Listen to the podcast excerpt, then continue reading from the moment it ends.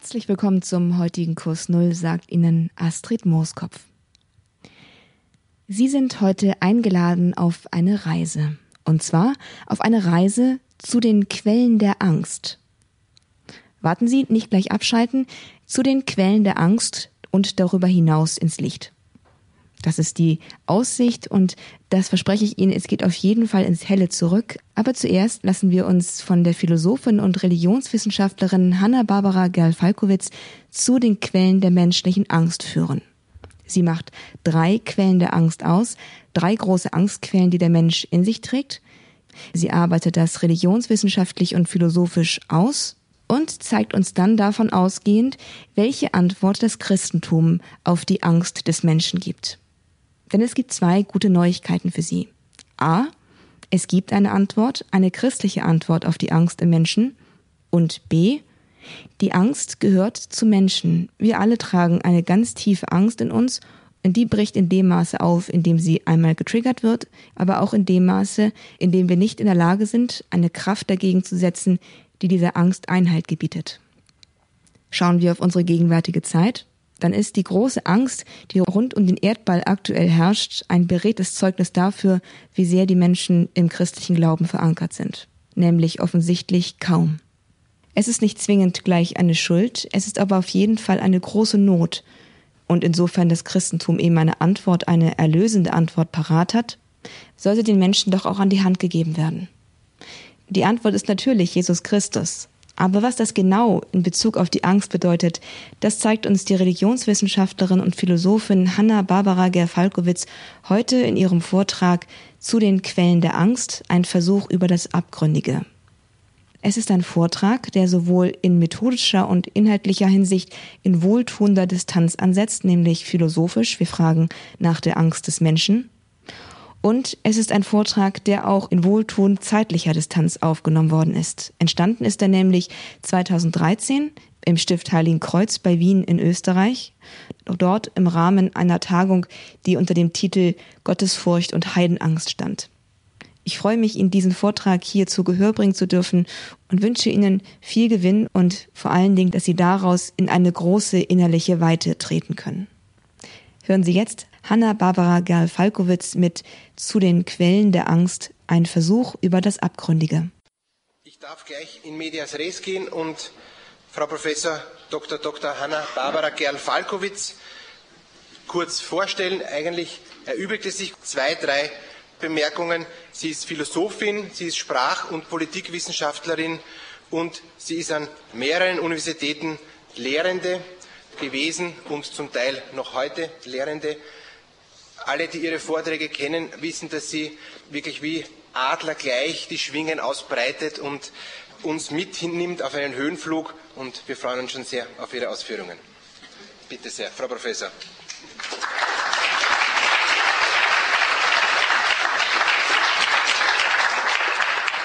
Vielen Dank. Dann gelingt auch der Absturz gut, wenn man so ganz oben ist. Ja.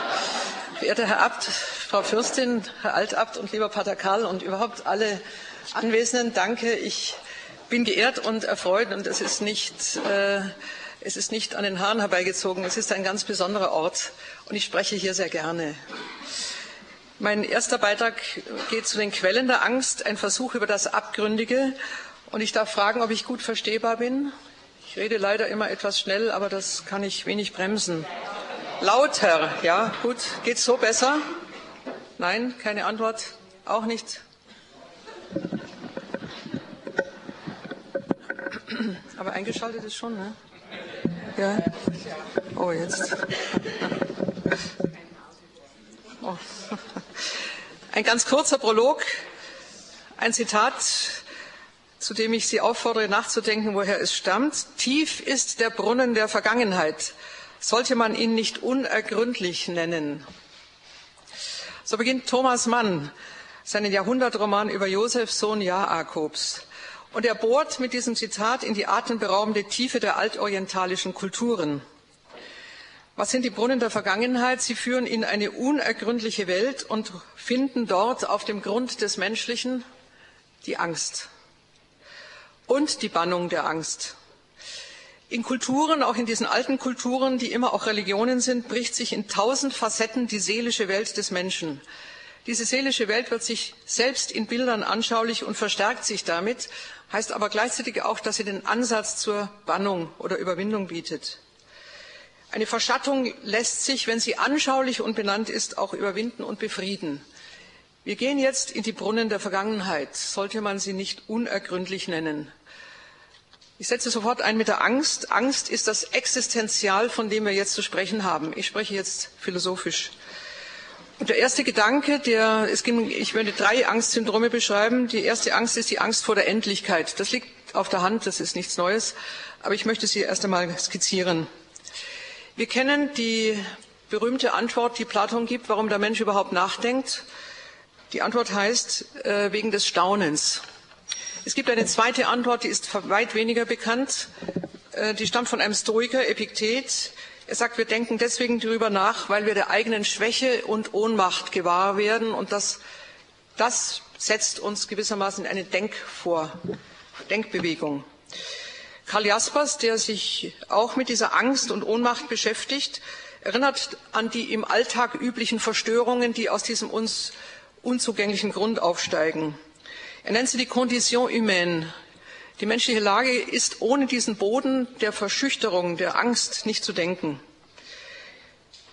Und diese Kondition springt mit folgenden Sätzen an. Ich muss sterben, ich muss leiden, ich muss kämpfen, ich bin dem Zufall unterworfen, ich verstricke mich unausweichlich in Schuld.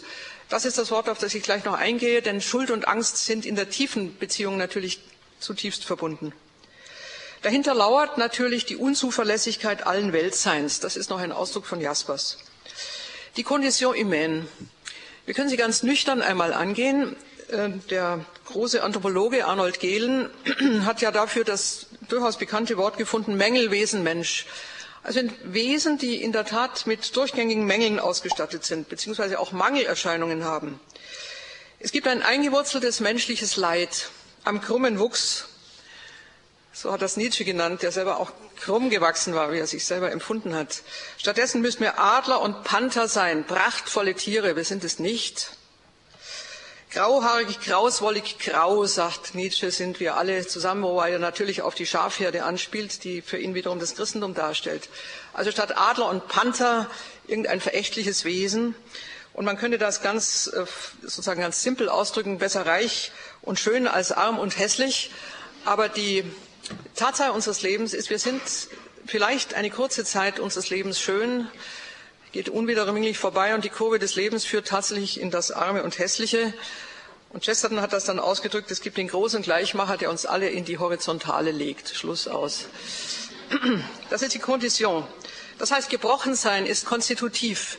Wir werden ja nicht alt und müssen nicht sterben, weil es Zufall ist. Ich komme gleich auf Heidegger, der das wirklich verspottet hat.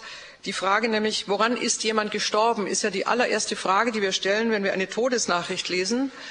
Und die Antwort beruhigt ungemein zu wissen, dass es Krebs war, dass es Erkältung war und Infektion. Aber Heidegger wird dann sagen, man stirbt nicht an einer Erkältung, man stirbt am Leben. Das Leben ist durchsäuert von einer Endlichkeit. Der Tod ist nicht ein zufälliges, zu, ein Zusatz zum Leben, sondern das Leben ist konstitutiv gebrochen. Leidwesen Mensch ist ein anderer Ausdruck für das Mängelwesen. Wir sind Leidwesen. Warum ist menschliches Leben wie alles Leben, auch das der Pflanze und des Tieres, defizitär angelegt? Das ist der Punkt. Warum? Die Frage. Wir können zunächst mal eine ganz neutrale Antwort geben, weil alles, was Stoffwechsel hat, endlich ist. Stoffwechsel kann nicht unentwegt vollzogen werden. Das hört irgendwann mal auf. Der Stein stirbt nicht. Der Stein kann zertrümmert werden. Es kann nur Lebendiges tatsächlich sterben. Und das heißt, wir haben jetzt die eine große Quelle von Angst, die wir am Anfang beleuchten. Die Quelle von Angst ist unsere Endlichkeit. Ganz neutraler Ausdruck, ich muss noch nicht mal tot sagen. Es ist einfach endlich. Es gibt Ende. Die Begleiterscheinungen sind weniger schön. Das ist Krankheit, Abhängigkeit, Alter natürlich in vielfacher Hinsicht. In diesem Sinne haben wir ein absolut verletzbares Dasein. Das ist das Problem. Wir sind verletzbar zutiefst. Diese Grundbedrohung, erstaunlicherweise, wird natürlich schon im Wesentlichen schon seit Platon, aber dann doch in einer modernen Fassung von Kierkegaard durchgedacht. Kierkegaard, 19. Jahrhundert, ist der Homo religiosus der Philosophie. Er ist weithin verwendet worden. Natürlich, ähm, Heidegger hat ihn genauso genommen, aber man spart in der Regel seine religiösen Impulse aus und nimmt ihn dann nur noch als Theoretiker der Existenz. Aber Kierkegaard, selber ein geängsteter Mensch, hat 1844 in dem Werk Der Begriff Angst diese Grundbefindlichkeit, hinter die wir gar nicht kommen können. Es ist die Basis unseres Daseins ausgelegt. Ich lese ein sehr plastisches Zitat. Was ist es, das mich bindet? Woraus war die Fessel gemacht, mit welcher der Fenriswolf gebunden war? Der Fenriswolf ist der Wolf der nordischen Mythologie, der absolute Bedroher. Sie war aus dem Lärm verfertigt, den die Pfoten der Katze machen, wenn sie auf der Erde geht, aus dem Bart von Frauen, aus den Wurzeln von Felsen, aus dem Gras, das der Bär frisst, aus dem Atem der Fische, dem Speichel der Vögel. So bin ich gebunden an eine Fessel, die aus dunklen Einbildungen gemacht ist. Aus ängstigenden Träumen, aus unruhigen Gedanken, aus bangen Ahnungen, aus ungeklärter Angst. Diese Fessel ist geschmeidig, sie ist weich wie Seide. Sie gibt auch der stärksten Anspannung nach, sie ist unzerreißbar. Kierkegaard kann sprechen, ja, das ist toll. Ich gehe gleich zu Heidegger. Heidegger nimmt diesen Vorgang, um ihn nun nochmal völlig areligiös zu übersetzen, aber eine sehr tiefgehende Analyse des Menschlichen zu geben. Angst wird nun existenzial. Das sind die nächsten paar Überlegungen, die wir haben. Das heißt, sie gehört zur Existenz des Menschen hinzu. Und in dem Sinne gibt es keine Therapie von Angst, wenn ich das vielleicht provokativ mal sagen darf. Vielleicht gibt es eine, vielleicht gibt es eine Therapie von Furcht, das unterscheide ich gerade. Aber die Therapie von Angst scheint mir fragwürdig. Furcht ist die alltägliche Erscheinungsform von Angst und die kann man bearbeiten. Das heißt im konkreten Zustand. Aber, ich zitiere einmal Heidegger, nur Seiendes, dem es in seinem Sein um es selbst geht, kann sich fürchten. Das Fürchten erschließt die Gefährdung, die Überlassenheit an es selbst. Sie müssen sich ein klein bisschen an die Heidegger Parlance gewöhnen, macht nichts, Sie sind in drei Minuten eingehört. Äh, sehr abstrakt. Heidegger verwendet nie den Ausdruck Mensch, es ist immer nur das Dasein. Damit werden die Sätze natürlich enorm gewichtig. Das Dasein ängstet sich. Warum ängstet es sich? Das volle und echte Leben zu nähren und zu führen, bringt eine Beruhigung ins Dasein. Es ist alles in bester Ordnung. Alle Türen stehen offen. Davon gehen wir gewissermaßen alltäglich aus. Dann setzt aber Heidegger weiter. Aber das Verfallende in der Welt sein in sich selbst ist nicht zugleich zu beruhigen. Also man weiß im tiefsten von etwas, was nicht so bleibt. Wir nennen diese Bewegtheit des Daseins in seinem eigenen Sein den Absturz. Das Dasein stürzt aus ihm selbst in es selbst, in die Bodenlosigkeit, in die Nichtigkeit.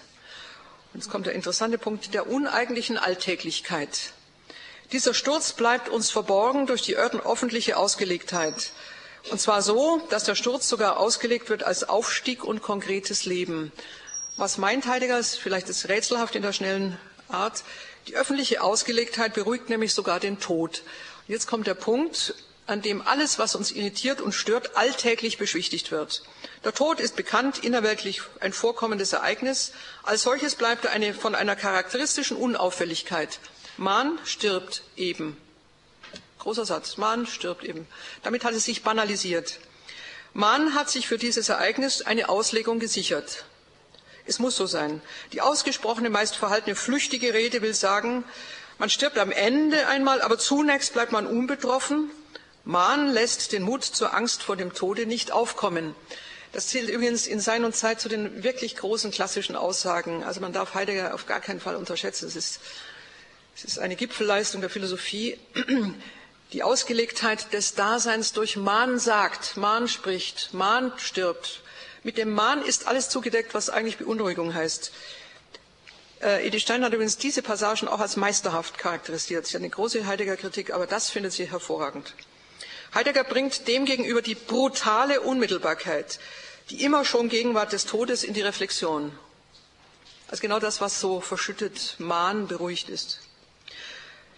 Und zwar mit dem sehr steilen Satz, das ganze Dasein ist nur ein Vorlaufen in den Tod, ein sich voraussein im Wissen um das künftige Ende. Philosophie wird im 20. Jahrhundert Thanatologie, Thanatos der Tod. Und wir haben eigentlich in keinem Jahrhundert eine derartige Thanatologie wie im 20. Jahrhundert, sicher nicht zufällig. obwohl sein und seit 1928, also vor 33 oder 39 schon erschienen ist. Aber das Nachdenken über den Tod durchzieht das 20. Jahrhundert aufgrund auch natürlich der eigenen Erfahrung.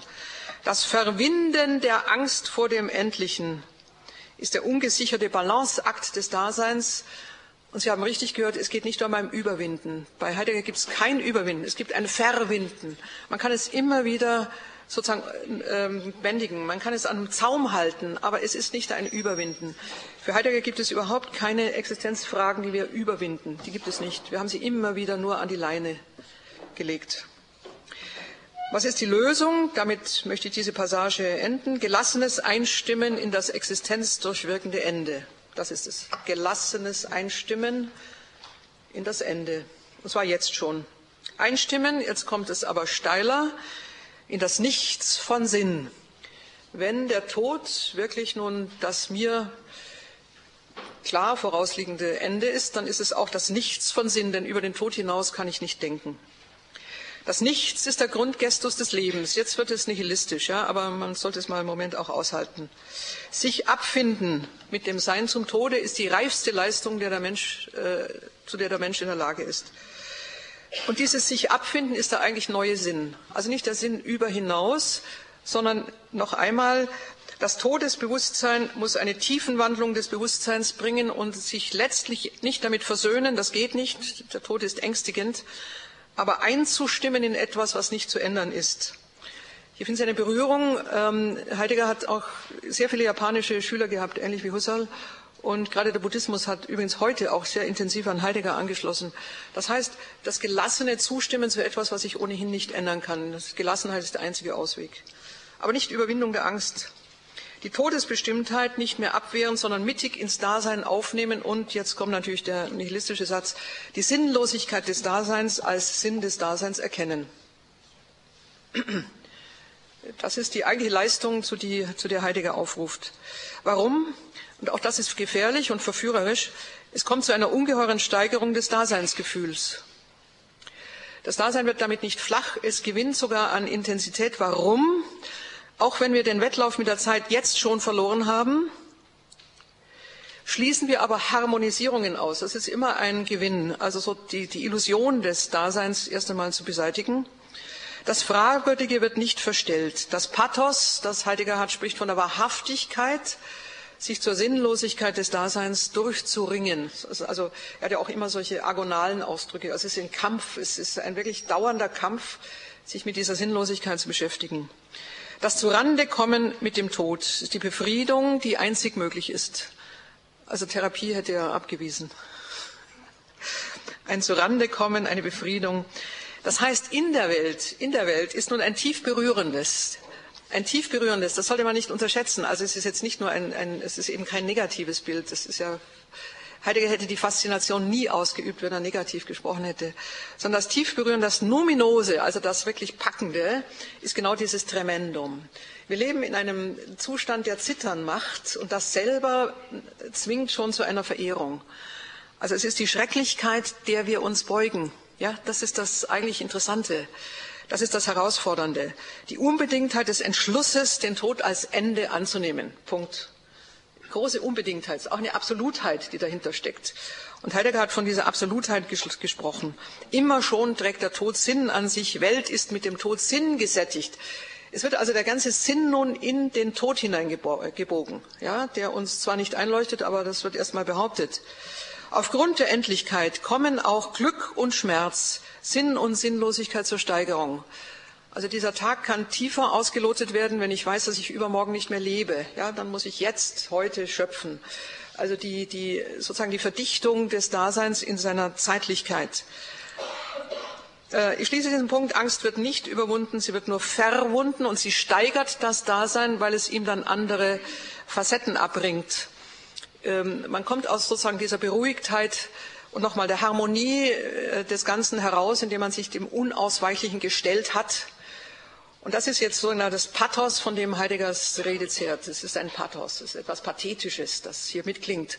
Also wir sind alle heroisch, ja, das ist der Punkt. Während Mahn stirbt eben, ist ja völlig was Banales. Aber da ist eine Form der, sozusagen des Aufrichtens, des Trotzens, Glück und Trotz hängen bei, bei Heidegger sehr intensiv zusammen, genau wie bei Nietzsche.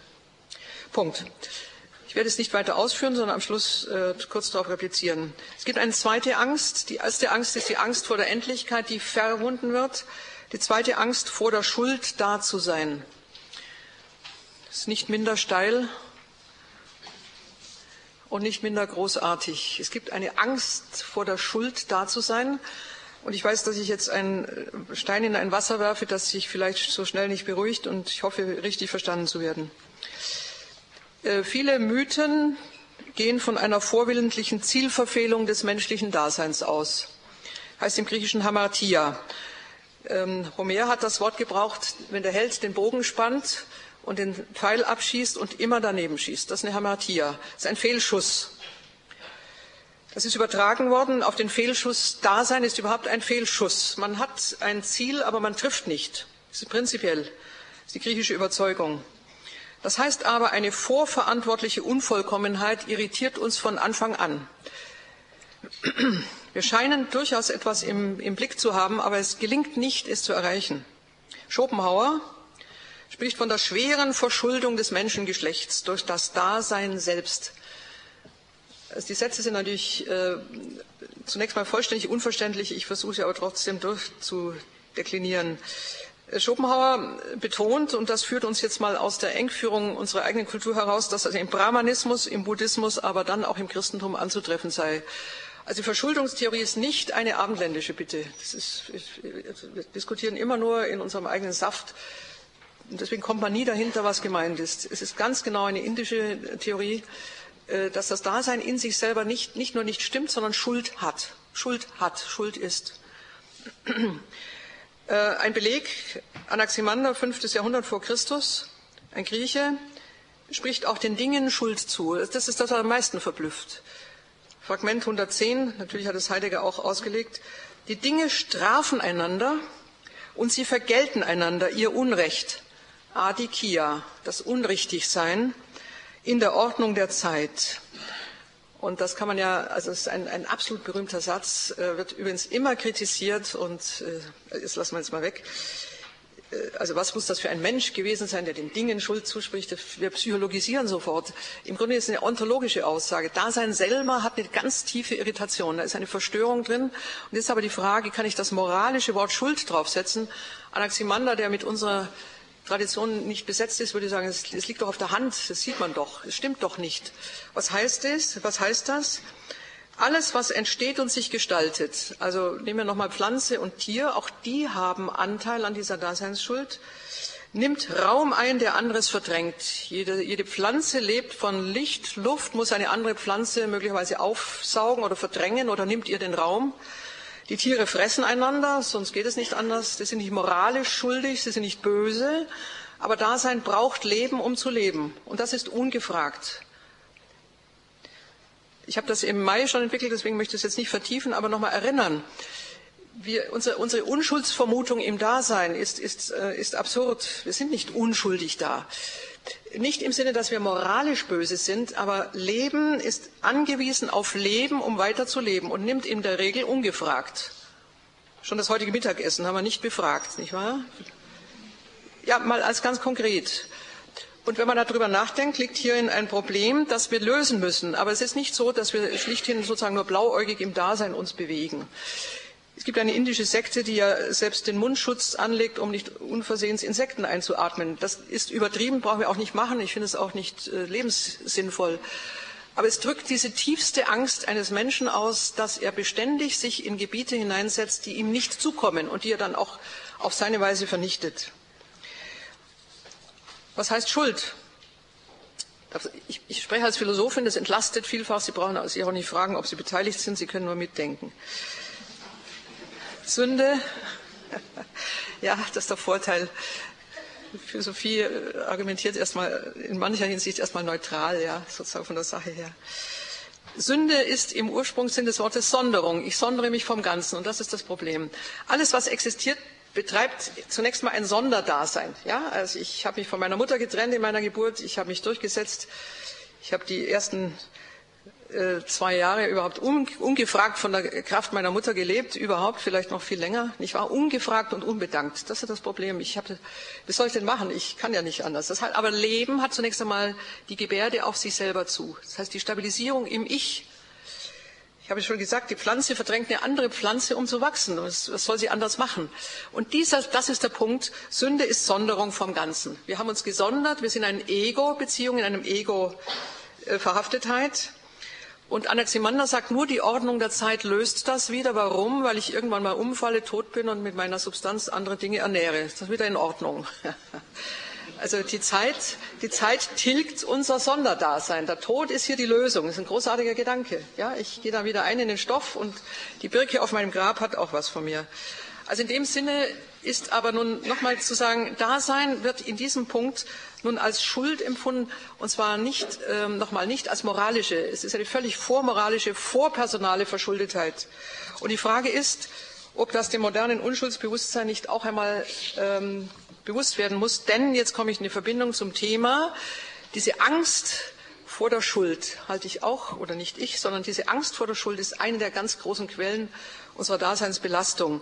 Ich weiß nicht, wie man das psychologisch auslegt, aber das mag sein. Es gibt eine Angst, da zu sein, auf einer ganz tiefen Schicht unseres Daseins, weil wir wissen, dass wir beständig in andere Lebenskreise eingreifen müssen ich formuliere Gier und Angst. Gier und Angst. Also das Leben ist gierig zunächst mal auf sich gerichtet. Gier und Angst, Schuld und Dasein sind in ihrer tiefen Schicht unauflöslich ineinander verflochten. Das weiß jede Religion. Das weiß jede Religion, dass Gier und Angst, Schuld und Dasein ein ganz großes Konglomerat bilden. Schuld und Religion gehören insofern zusammen. Religionen üben den Gestus der rituellen Entschuldung auf ganz unterschiedliche Weise. Übrigens kollektive Entschuldung, die uns sehr eigenartig vorkommt, sofern man nicht schon eine individuelle Schuldbekenntnis ablegt. Aber die meisten Religionen kennen diese rituellen Entschuldungen, um überhaupt auf Zeit für das nächste halbe Jahr oder für das ganze Jahr sozusagen einmal wieder einen gewissen Raum zu haben. Aber das muss dann jährlich wiederholt werden. Also solche sozusagen ritualisierten Abwerfungen von Schuld, das Judentum hat das natürlich auch, und ich möchte gerade die moderne Überheblichkeit einmal kennzeichnen, die das religionskritisch auflösen wird. Als könnte man aufklärerisch Religion entsorgen und dann wäre die Schuld auch schon weg. Ja, das ist ja der Terminus, den wir, den wir beständig zu tun haben. Religion redet Schuld ein. Das ist der dümmste Satz, der überhaupt existiert. Religion bearbeitet Schuld. Und zwar, weil sie da ist. Sie kann sie natürlich auf einer bestimmten Ebene auch einreden, das ist unbestritten. Aber grundsätzlich haben Religionen mit Schuldlösung zu tun, und zwar im Sinne dieses, dieses Ganges bis ins Fundament. Etwas an diesem Dasein muss noch einmal äh, ins Licht gehoben werden, sonst hat es keinen, sonst kann es nicht bestehen und sonst, sonst übernimmt die Angst vor, dem, vor der Schuld im Grunde genommen äh, dasjenige, was die Vitalität äh, ausmacht. Sie lähmt, sie, sie blockiert, sie lässt nicht mehr atmen. Ich kann vielleicht gerade sagen, nochmal als kleines Beispiel, in diesem Sinne ist die letzte Lebensform des Brahmanen, ich gehe mal ausdrücklich in eine andere Religion, also in den Hinduismus, die letzte Lebensform des Brahmanen ist eine Rücknahme sämtlicher äh, Vitalitätsäußerungen. Wenig essen, wenn nicht gar nichts, selbstverständlich keine Sexualität, Atem zurücknehmen, selbst die Luft muss, darf nicht mehr einfach nur genommen werden. Es gibt eine bewundernswerte Abtötung des Schmerzes, die die Yogis vollziehen können, für uns unnachvollziehbar. Aber am Boden dieser Überlegung liegt nicht, liegt nicht Training oder Yoga oder das, solche eigentümlichen Vorstellungen, sondern liegt die Rücknahme der Angst, schuldig zu werden. Also nur die Reduktion des Daseins in eine solche ganz schmale Form, also Selbstmord ist ausgeschlossen, weil das viel zu aktiv ist. Aber das nicht mehr Teilhaben an diesem Kreislauf des, des Essens, Trinkens, Nehmens und so weiter. In diesem Sinne ist die ontische Schuld, damit sind wir jetzt beim Thema, die ontische Schuld ist am Boden der Angst anzufinden. Oder Angst reagiert auf ontische Schuld, auf dasjenige, was wir völlig unbewusst, völlig auch übrigens unvermeidlich, aber im Sinne dieses, dieses Bezuges meines Lebens auf mich, für mich, sonst kann ich ja nicht leben, dauernd vollziehen. Sie werden vielleicht sagen, das ist nicht äh, ein Alltagsgeschäft, das zu überlegen, das macht nichts, aber ich bin jetzt einfach mal da, um die Quellen der Angst auch zu zeigen. Im Prozess Kafkas erfährt Josef K. nie den Anlass seiner Anklage. Lesen Sie es nochmal, ist so großartig. Der ganze Roman kreist darum, was hat er überhaupt gemacht. Die Ursache steht fest, das wissen Sie, er ist einfach schuldig, Punkt. Keiner kann ihm sagen, ist doch völlig egal. Er ist schuldig, Punkt, deswegen muss er, ist er verurteilt. Kafka, war, also Kafka geht auch in diesen Brunnen, verstehen Sie? Und äh, auch diese moderne Thematik ähm, deckt das auf, dass wir mit einer äh, also sagen diese, dieser Aufklärricht nennt das ja Lessing, also unsere, unsere Form aufgeklärten Daseins, die sich schlechthin schuldlos wähnt. Wenn die Literatur das sehr gut weiß, dass das nicht stimmt, am Boden, am Boden wartet etwas ganz anderes. Punkt. Ontische Schuld. Quelle von Angst, dritter Punkt. Und jetzt wird es auch nochmal haarig. Angst vor den Göttern. Das ist unbestreitbar. Grundsätzlich gibt es eine, auch eine archaische Angst vor den Göttern. Es gibt den griechischen Schrecken des Pan. Ich habe vorhin schon vom Tremendum gesprochen, der Terror des Zitternmachenden. Es ist ein Aspekt des Heiligen, wie Rudolf Otto es 1917 entwickelt hatte. Die Religionswissenschaft beschreibt ja diese verschiedenen Erfahrungen des Göttlichen. Im schaudererregenden Numen der alten Religionen. Numen ist nicht ein, eine Person, sondern Numen ist eine Kraft, ist eine Energie, ein apersonales Wesen, aber nicht im Sinne einer, einer äh, Gottheit, die Namen oder Antlitz hat. Ein Numen ist eine Aura, ist eine auratische Präsenz. Im schaudererregenden Numen der alten Religionen ist in die Erfahrung gekommen, was sich ausdrückt in der Bereitschaft eben gerade vieler alter Religionen, sich dem Schrecklichen verehrend zu beugen. Das Schreckliche wird auch verehrt. Ich gebe ein einziges Beispiel antifeministisch. Die großen Göttinnen der Vorzeit sind in der Regel Tremenda oder Tremendae. Also der simple Rückgriff auf Göttinnen ist ebenso naiv, wie er meistens äh, auch überhaupt naiv durchgeführt wird. Gerade Göttinnen, ob das äh, im Vorderen Orient ist oder ob das die schwarze Kali in Indien ist, verkörpern eigentlich ein Tremendum. Also der Mutteraspekt in seiner äh, natürlich zunächst mal gebärenden Form, aber vor allem dann auch in seiner in den Tod zurückholenden Form. Schon die schwarze Kali, also schwarz ist ja hier das Zeichen. Aber Kali vor allem hat noch Leichenschädel umgehängt. Das ist eine herrliche Kette, wenn man sie aus der Ferne sieht. Wenn man näher kommt, sieht man, dass die aus Schädeln besteht. Äh, sie stampft übrigens auf dem Leichnam ihres Gatten einen großartigen Tanz. Also Sie müssen das völlig ungeschützt mal wahrnehmen. Den hat sie vorher getötet und schlürft dann seine Eingeweide hoch. Das, also Sitz des Lebens. Ne? Sie saugt sein Leben an sich und äh, vollzieht hier den Welttanz und dann beginnt die neue Fruchtbarkeit. Machen Sie das mal klar. Ja? Wir sind da so domestiziert im, im Religiösen, dass uns das irgendwo immer so weit weg ist. Und deswegen möchte ich da mal gerne hinlenken. In diesem Sinne ist äh, genau nochmal die Angst vor den Göttern auch eine der großen Quellen. Also ich habe Ihnen gesagt, wir bohren in die Tiefe, da hilft jetzt zunächst mal gar nichts. In diesem Punkt ist nun also äh, gerade nochmal Religion sehr wohl mit dem Tremendum, also mit dem eigentlichen Zittern machenden beschäftigt. Und der Gewalt des Göttlichen antworten die Religionen mit Loskauf, Beschwichtigung, Anerkennung, Opfer, ganz tief, Opfer heißt ja im Wesentlichen übrigens Selbstopfer.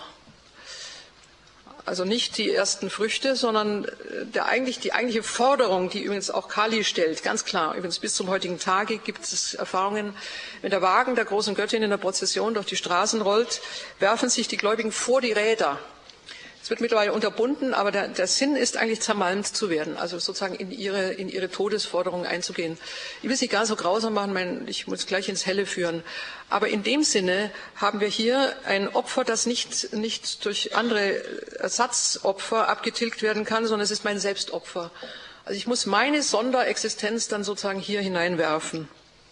Die Selbstaufgabe vor dem Übergroßen. Das ist kein Thema des dritten Jahrtausends vor Christus, das ist ein Thema auch bei Rilke. Ähm, es ist auch ein Thema in unserer Literatur, sich im übergroßen Verehren so hineinzuwerfen, dass man darin untergeht. Rilke hat das ganz großartig beschrieben. Großartig. Das heißt ja immer, dass hier ganz ausdrückliche Erfahrungen zu, zu, äh, zu Wort kommen.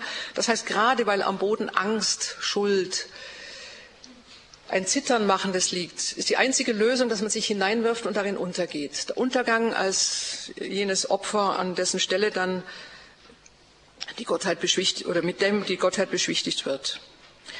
Ich schließe diesen Passus und führe dann ins Helle. Wir treten heute mit spätmodernen, aufgeklärten Bewusstsein an Angst heran. Das ist unser Vorrecht, selbstverständlich. Und wir treten auch mit einem moralischen Zeigefinger daran heran. Religion soll und darf nicht Angst erzeugen. Wo sie es tut, gehört sie erzogen, verbessert, gereinigt. Andererseits ist zu beobachten, dass gerade dann, wenn wir Angst zivilisatorisch gebändigt haben, und das tun wir ja, neue Gewalt- und Angstpotenziale produziert werden. Virtuell in Film und Internet, in Amokläufen durch Geiselnehmer aller Art. Das ist ganz interessant. Wir haben das Tremendum im Göttlichen sozusagen gebändigt, das ist, das ist prämodern. Aber im Fernsehen jeden Abend um 8 Uhr findet Tremendum statt. Und zwar in immer intensiverer Form.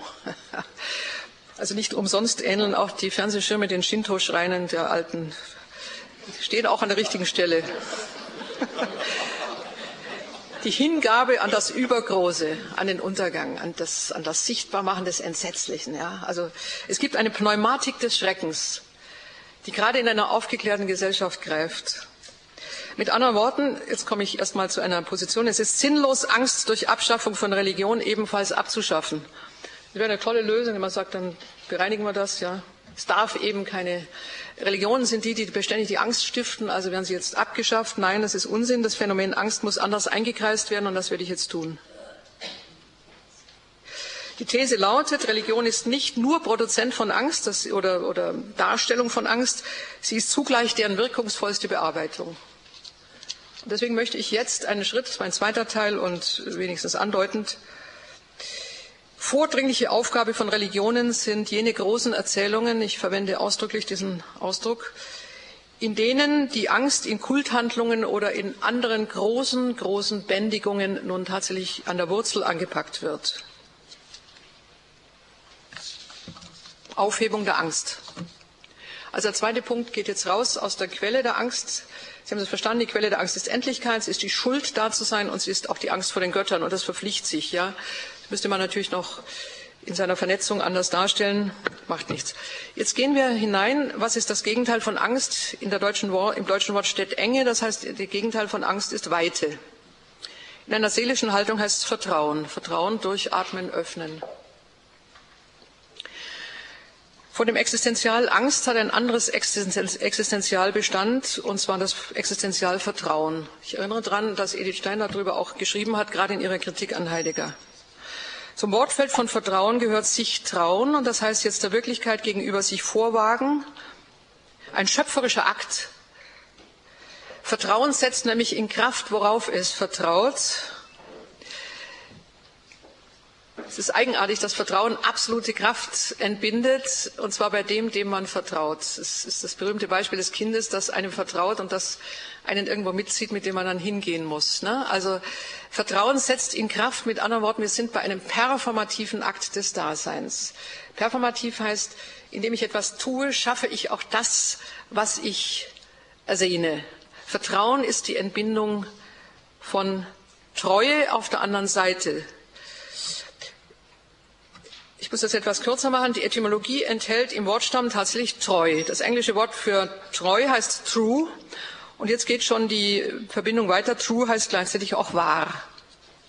Es gibt etwas im Dasein, das treu ist. Das heißt, Vertrauen stützt sich jetzt wiederum auf, das muss ich jetzt deutlich machen, nicht nur auf dasjenige, was wir als Schuldverhaftetheit haben, sondern im Dasein antwortet auch wiederum etwas, was treu ist. Das heißt, es ist auch wahr. Vertrauen ist die Urgebärde des Kindes, das aus Beziehung lebt und leben muss. Es ist die Daseinsform der Liebenden.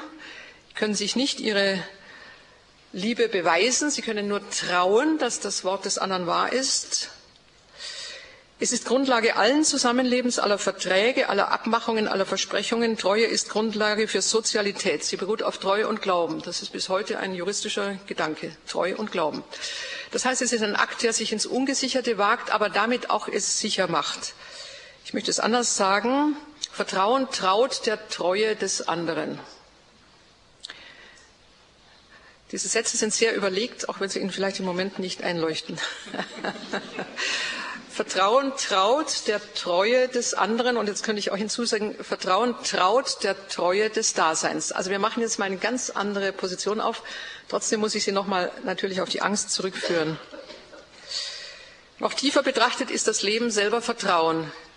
Also wir leben nicht nur aus einer Schuldigkeit, einer Angstheit, also Enge, sondern so wie Leben entsteht, vertraut es auch darauf leben zu dürfen. Das muss ich ja auch in diesem Sinne nicht dauernd entschuldigen.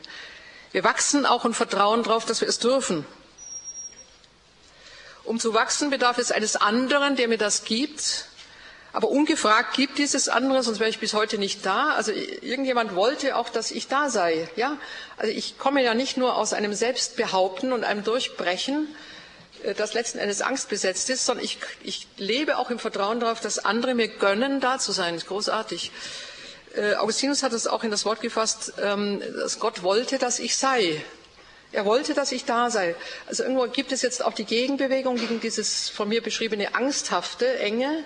Es gibt auch eine Weite, in der ich weiß, dass es gut ist, da zu sein. Also ich traue nun der Treue des Daseins. Ganz, ganz nochmal neutral und jetzt werde ich weniger neutral. Ich gehe jetzt deutlich noch in die Religionsphilosophie.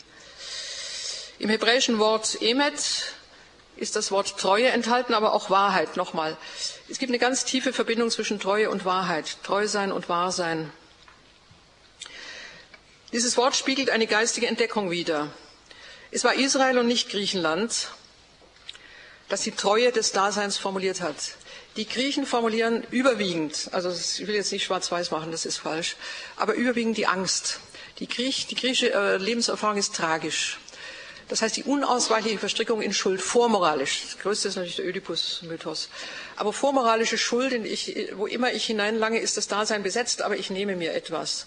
Das heißt, die eigene Mutter oder ich schlage den eigenen Vater tot, solche Dinge. Das ist tragisch. Das, hat eine, das Dasein hat eine unbeantwortete, unbeantwortbare Enge, aus der ich nicht herauskomme. Aber Griechenland macht einen Sprung. Griechenland hat im Prinzip eigentlich immer Quantensprünge. Das heißt, es löst sich aus dieser Daseinsanalyse und versucht oder nicht versucht, sondern erfährt nochmal eine Seite des Daseins. Das ist mein Schluss, mit dem ich das beantworten will. Äh, Sie kennen den Ausdruck Spin in ähm, Tennis. Also wenn jemand einen, einen, Ball zurückschlägt, dem er einen besonderen Drall gibt. Ne? Das ist Israel. Also die, es nimmt viele Bälle auf aus anderen Religionen, aber dann gibt es einen Drall, und von dem erzähle ich Ihnen jetzt. Ein Vertrauen gegen die Angst. Israel hat auch, wir kommen sowieso noch zur Gottesfurcht, das werden andere bearbeiten. Israel kennt diesen Boden. Und wenn Sie wirklich ähm, Thomas Mann mal lesen, dann werden Sie ganz genau sehen, am Boden der altorientalischen Kultur, natürlich auch in Israel, ist genauso dieses Tremendum. Das ist selbstverständlich da. Aber Israel hat Spin. Das dreht noch einmal in Emmet. Emmet heißt Wahrheit und Treue und worauf wird vertraut? Angst überwindend, Angst überwindend, dass die Gewalt der Götter, vor denen alle anderen Angst haben, dass das Tremendum letzten Endes in einem einzigen Allgewaltigen gebündelt ist, und dort die auch sich gegen den eigenen Widerstand ausprägende Fassung des Gottesgedankens, dass Gott treu ist. Jetzt kommt der Punkt. Gott ist Emet. Das heißt verlässlich. Jetzt kommen die vielen Dinge, die wir nicht alle aufzählen müssen. Die göttliche Gewalt wird nun eindeutig und zwar nicht zerstörerisch, auch nicht einfach lastend. Je mehr Götter, desto weniger Klarheit im Verhältnis. Ja? Und was der eine Gott äh, häkelt, löst der andere wieder auf. Also die die, der Polytheismus hat eine eigene Form von Bedrohtheit im Sinne der Unzuverlässigkeit, wie die Götter untereinander stehen. Aber der eine, der eine, der Emet ist, hat nun hilfreich genau keinen gleichrangigen Widersacher mehr neben sich, sondern er meint es gut. Das ist jetzt ein ganz schlichter Satz. Er meint es gut. Und Israel ähm, arbeitet das gewissermaßen gegen die eigene Erfahrung, gegen die eigene Angst auch durch. Gott ist treu. Daher kommt ja dieser eigentümliche juristische Ausdruck auch der Bundestreue, also des Bundesgottes, ja ein juristischer Ausdruck. Im Wesentlichen ist also festzuhalten, es bedeutet Entmachtung der unzuverlässigen und nicht bekannten Gewalten und einen Freiraum, in den man doch hinein darf. Und deswegen mein zweiter und vorletzter Punkt, ich kann es nur abkürzend sagen, deswegen liegt in diesem Vertrauen nun auch die Frage, wie denn Schuld und Angst überwunden werden können. Also wenn ich diese Daseinsangst, die ja wirklich da ist, nun wieder überwinden will, dann muss auch hier, das, muss auch hier Israel beziehungsweise später dann das Christentum eine Antwort geben.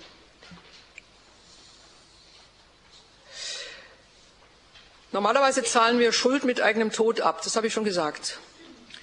Und das ist übrigens das Konzept, äh, wenn Sie erlauben, das zu sagen, des, des Hinduismus und des Buddhismus. Ich zahle mit meinem Tod meine Daseinsschuld ich verzichte darauf, auch nochmal zu kommen. Wiedergeburt ist ja immer nur wieder Tod. Also diese Kette der Kreisläufe wird immer wieder abgezahlt werden müssen. Aber der historische Buddha hat dann gesagt, man verzichtet darauf, überhaupt wiederzukommen. Damit habe ich überhaupt Tod als Lösung. Gute, an sich eine interessante Idee, weil sie sozusagen stimmig ist. Aber, aber, ähm, jetzt gehe ich gleich mal ins Christentum, um das sozusagen den Spin noch mal höher zu drehen. Das Christentum hat nun das, jetzt genau den Punkt, noch einmal eine Löschung von Schuld, die wir gar nicht vollziehen, weswegen wir sie wahrscheinlich auch unterschätzen sondern hier opfert nicht der Mensch den Göttern, sondern Gott opfert dem Menschen und was und was sich selbst. Das ist eine Umdrehung, die nirgends existiert. Ich darf Ihnen das einmal sagen. Also nicht wir zahlen, nicht die Knechte zahlen und der Herr rechnet das langsam ab. Der Herr zahlt für die Knechte. Das heißt, die Lösung der Daseinsschuld nun im Selbstopfer Gottes. Das ist das, was wir an sich sonntäglich begehen. Vielleicht dämmert es etwas auf, dass sich hier eine Umdrehung der gesamten Religionsgeschichte vollzieht. Im Übrigen haben wir das Opfer Jesu nicht angenommen, die damaligen Zeit, Zeitgenossen nicht. Und viele von uns begreifen es auch nicht, tun es auch nicht. Das ist auch die Frage, ob man das überhaupt begreifen kann. Aber die innerste Aussage heißt, dass die Schuld des Daseins gelöscht ist. Verzicht Gottes auf seine Göttlichkeit, die Urrelation ist wieder geöffnet. Mitsein statt Ich-Sein. Dasein als Gabe und nicht als Habe leben. Das ist die Lösung. Normalerweise leben wir Dasein als Habe und jetzt wird es plötzlich Gabe uns gegeben und wir können weitergeben. Und jetzt kommt ein admirabile Commercium, ein wunderbarer Tausch, den die Bergpredigt öffnet. Umsonst habt ihr empfangen, umsonst sollt ihr geben. Verstehen Sie, jetzt kommt statt dieser Gebärde sozusagen Leben auf mich zu beziehen und festzuhalten, weil es endlich ist, jetzt kommt die Gegengebärde, geben, weil wir im Unmaß und Übermaß empfangen haben. Und alles, was existiert, gönnt uns, dass wir es nehmen und wir gönnen anderen, dass sie uns nehmen. Also nicht die Selbstabschottung des Lebens, sondern eben dieses Geben äh, und dazu Johannes 10, 10, Leben in Fülle, Leben in Fülle. Das ist eine Intonation, die wir sonst nicht kennen, weil das sonst nicht geht. Das heißt, etwas muss beantwortet sein im Dasein. Letzten Endes ist es die Schuldüberwindung, also das kann ich jetzt nur andeuten und selbstverständlich die Todüberwindung. Das Christentum arbeitet auf beiden Ebenen. Es versucht darzustellen, dass Schuld in der Tiefe gelöst ist, nicht von mir, aber indem das Dasein nun wieder ins freigebig Strömende zurückversetzt ist. Gott selber hat sich sozusagen die Stelle des, äh, des, der Angst gesetzt, des, des Misslingenden. Und das zweite, letzte, die Überwindung des Todes. Die Todesangst, also die Angst vor der Endlichkeit, ist ebenfalls etwas, was wir äh, in dieser religiösen Lösung behaupten. Also nicht das sinngesättigte Ende, das den, den, Sinn des Todes in das Dasein hineinbiegt, sondern ein Überhinaus, ein Überhinaus. Ich würde hier gerne ein Seminar halten, geht jetzt nicht, leider muss das es ist, es ist misslich, wenn man von so großen Dingen schnell spricht. Ja, das weiß ich wohl. Jetzt klingt das sozusagen alles wieder bekannt, aber ich kann es jetzt nicht im Tiefen ausleuchten. Aber das sind die präzisen Antworten und die präzisen Versuche, in die Tiefe der Brunnen hinunterzukommen, an, in, des, in deren ähm, Boden Schuld und Endlichkeit schlummern. Und in die Tiefe dieses Brunnen ist Christus abgestiegen. Das ist die Behauptung. Und wir steigen auf. Ende. Angstfreiheit umfassend. Gerade große religiöse Wahrheiten bedürfen ihrer Größe wegen des vielleicht erschütternden Durchgangs durch Angst. Vielleicht muss man einmal tief Angst gehabt haben, um überhaupt zu begreifen, was Angstlösung heißt. Sonst wird auch das Christentum zu billig äh, sozusagen angeboten. Das ist das Problem. Ja, wir haben sehr schnelle Antworten und die Fragen sind noch gar nicht virulent. Tief durch Angst gegangen sein heißt, dann kann die Tröstung kommen und dann weiß der Geprüfte, was er weiß. Dann kann die Tröstung kommen. Ich schließe hier. Wir werden angstfrei nicht durch eine Überzeugung oder ein Hinführen zu einer göttlichen Natur, zu einem göttlichen Selbst, zu einem göttlich Alleinen oder einem Nichts, in das wir verblasen sind und damit unsere Schuld getilgt haben, sondern was uns angeboten wird, nochmal Emet, das ist treu und es ist wahr, das Antlitz des lebendigen Gottes. Es ist zugleich ein bezaubernd menschliches Antlitz. Und es ist die Frage, ob wir mit diesen Haltungen an das Geheimnis Christi überhaupt hineinkommen, der im Brunnen unserer Schuld und unserer Endlichkeit ertrunken ist, um das mal mit einem anderen Bild zu sagen. Ob wir das überhaupt begreifen, dass am Boden des Brunnens sich schon etwas vollzogen hat, aus dem wir heute aufsteigen können. Und damit mein Schluss. Der Mensch wird nicht aufgelöst. Er wird nicht in ein All eines aufgesogen. Er wird auch nicht ins Nichts entlassen. Er wird nicht aufgelöst, er wird getröstet. Das ist ein ganz anderer Punkt. Er wird nicht in der Enge nochmal verengt, indem er dann letzten verschwinden muss, sondern er wird geweitet. Es gibt eine Weitung. Statt der endgültigen Löschung verheißt die Schrift Erhöhung. Gott ist nicht der Vernichter, er ist der Vollender unserer, unserer Identität.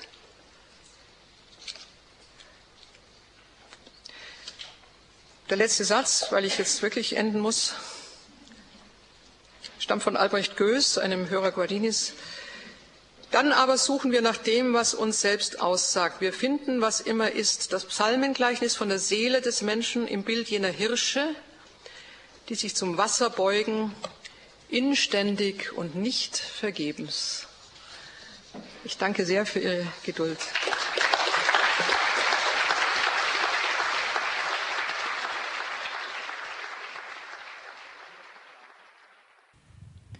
Ja, es ist misslich, von so tiefen Dingen nur kurz sprechen zu können. Und dennoch haben Sie vielleicht einiges mitnehmen können. Gedankenanregungen, neue Perspektiven, vielleicht einfach nur Impulse, die Sie selbst in Ihrem Herzen weiterentwickeln können.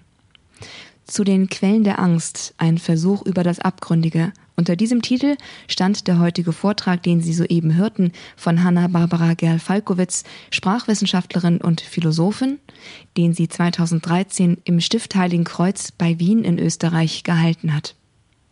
Der Vortrag ist auch in Buchform erhältlich, zusammen mit anderen Vorträgen von Hanna-Barbara Gerl-Falkowitz. Das Buch heißt Spielräume zwischen Natur, Kultur und Religion, der Mensch und ist im Text- und Dialogverlag erschienen im Jahr 2020. Die Angaben zum Buch, falls Sie Interesse haben, es vielleicht verschenken möchten oder für sich selbst erwerben, die habe ich Ihnen auf unserer Internetseite unter www.horeb.org im Infofeld zur Kurs Null Sendung von heute hinterlegt. Auch beim Hörerservice können Sie die entsprechenden Daten abfragen bei Interesse. Ich darf mich damit von Ihnen verabschieden, bedanke mich für Ihr Interesse. Schön, dass Sie heute mit dabei gewesen sind und auch danke für jede Unterstützung, die Sie uns, dem Radio, zukommen lassen, wodurch Sie erst ermöglichen, dass Radio Horab auf Sendung gehen kann. Ihre Spende ist unser Unterhalt. Wir erhalten keinerlei Mittel aus der Kirchensteuer oder aus anderen öffentlichen Geldern und sind damit ganz auf Sie angewiesen. Und sind es gerne. Haben Sie also ganz herzlichen Dank für Ihre Unterstützung in finanzieller Hinsicht, aber auch darüber hinaus im Opfer und im Gebet. Für diejenigen von Ihnen, die vielleicht noch nicht zu den finanziellen Unterstützern des Radios gehören, es aber könnten und vielleicht in diesem Moment denken, es wäre eine gute Idee, Sie können sich über die Möglichkeiten, uns eine Spende zukommen zu lassen, ganz leicht auf unserer Internetseite unter www.horab.org informieren. Und damit, liebe Zuhörer, endet der heutige Kurs Null. Ich verabschiede mich. Bis zum nächsten Mal und viel Freude mit unserem weiteren Programm. Alles Gute, Gottes Segen. Mein Name ist Astrid Mooskopf. Hier ist Radio Horeb. Leben mit Gott.